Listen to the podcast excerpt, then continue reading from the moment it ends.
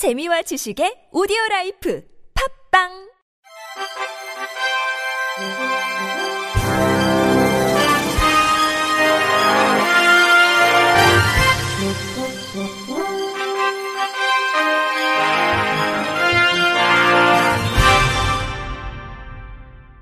청취자 여러분 안녕하십니까? 3월 20일 월요일 KBRC 뉴스입니다.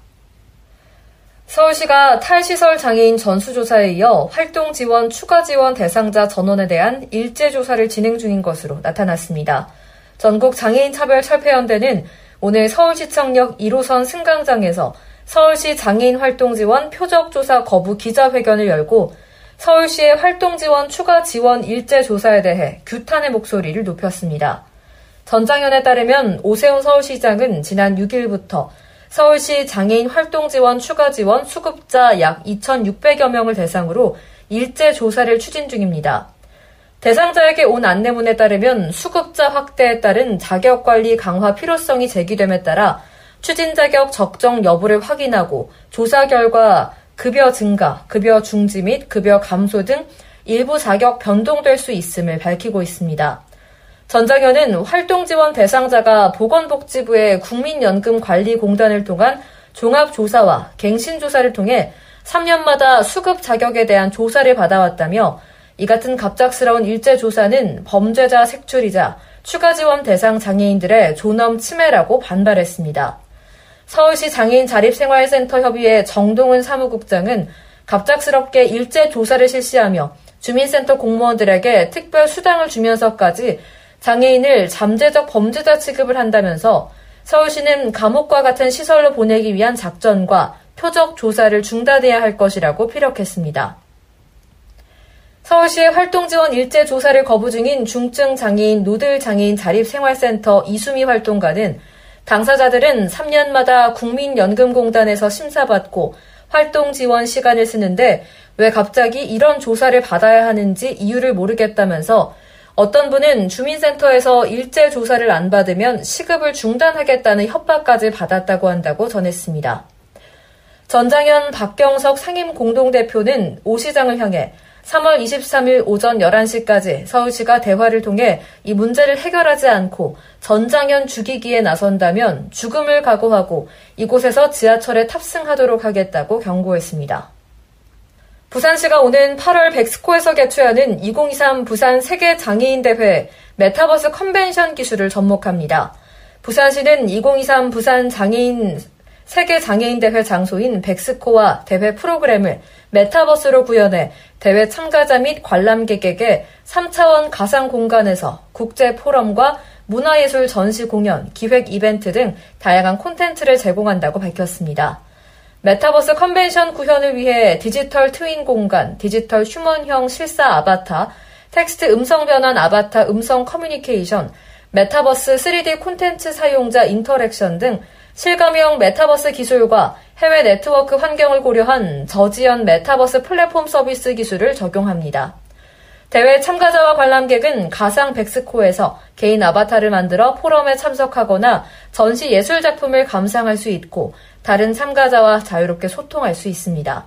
부산시는 17일 시청에서 부산 세계장애인대회 메타버스 개최 발족 회의를 열고 이 같은 메타버스 컨벤션 활용 방안과 대회 연계 프로그램을 논의했습니다.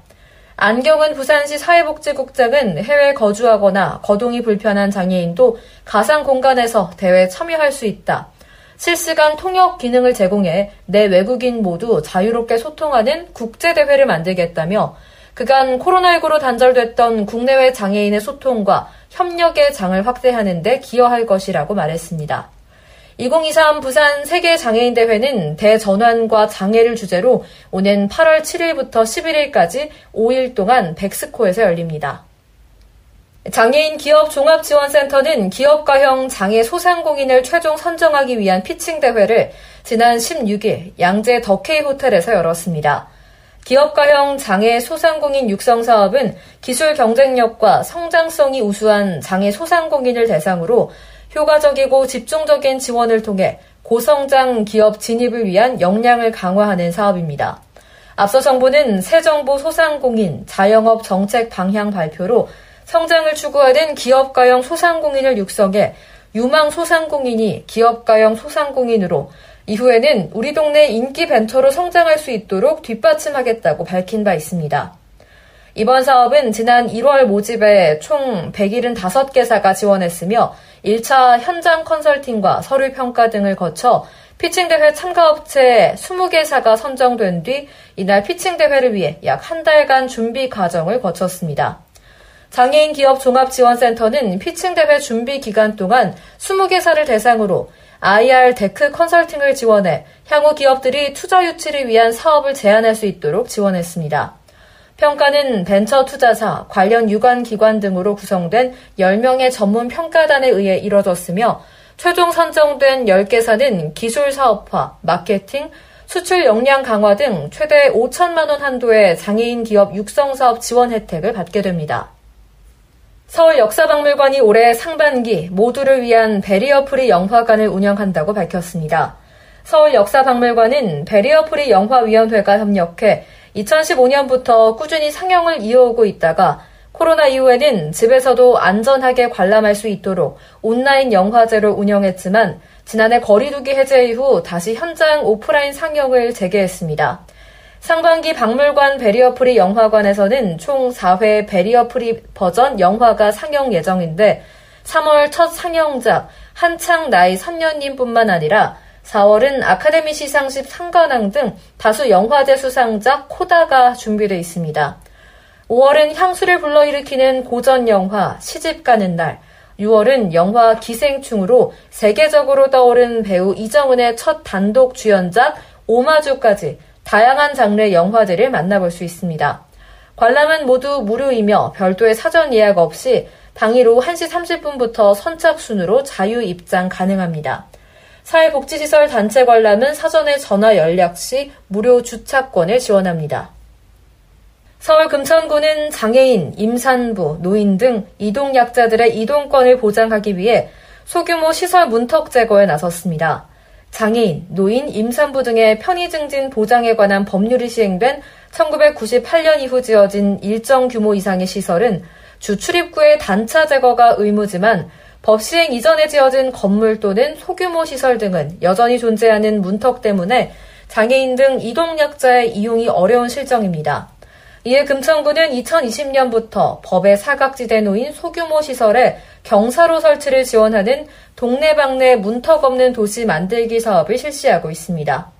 금천구는 3년간 총 441개 경사로를 설치해 주민들의 높은 호응도와 사업 지속 요구로 올해도 금천 장애인 종합복지관과 협력해 경사로 설치를 지속하고 있습니다.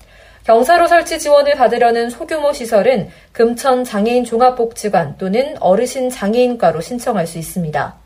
금천구는 지난 3년간 경험을 토대로 올해는 경사로, 도움 호출벨, AAC 도구 등을 설치한 장애 친화 상점을 조성하고 주민자치회, 시장 상인회와 협치를 통해 지역사회 인식 개선 캠페인을 진행해 장애 친화 도시 금천구로 발돋움할 예정입니다.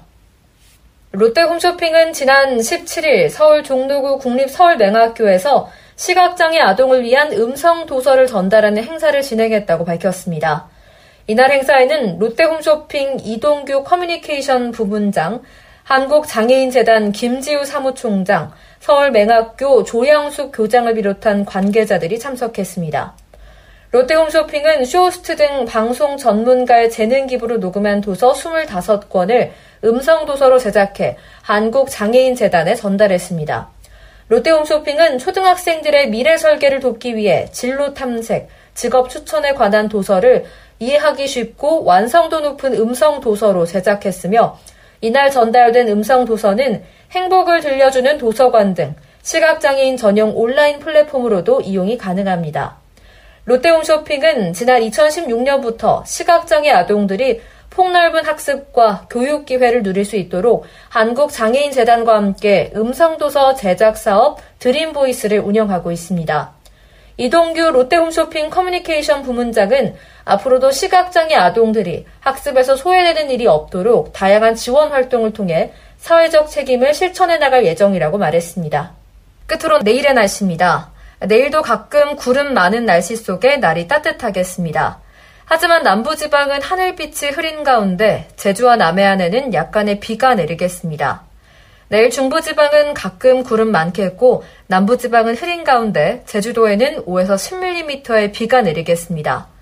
남해안은 오전부터 저녁 사이 약간의 빗방울이 떨어지는 곳이 있겠습니다. 내일도 아침 저녁으로는 쌀쌀하겠지만 한낮에는 기온이 크게 오르겠습니다. 아침 기온은 서울과 대전이 5도, 대구와 전주는 7도, 부산은 11도로 출발해 한낮에는 서울이 21도, 대전과 광주, 대구는 22도로 예상됩니다. 남해안 곳곳으로 비 소식이 있지만 비의 양이 많지 않아 건조한 날씨는 계속되겠습니다. 화재 예방에 유의하셔야겠습니다. 내일도 대기 정체가 이어지면서 중서부 지역을 중심으로 미세먼지 농도가 나쁨 수준을 보이는 가운데 특히 중부를 중심으로 오전 한때 매우 나쁨 단계까지 오르겠으니 보건용 마스크로 호흡기 관리 잘 해주시기 바랍니다. 이상으로 3월 20일 월요일 KBRC 뉴스를 마칩니다. 지금까지 제작의 권순철, 진행의 최정인이었습니다. 고맙습니다. KBRC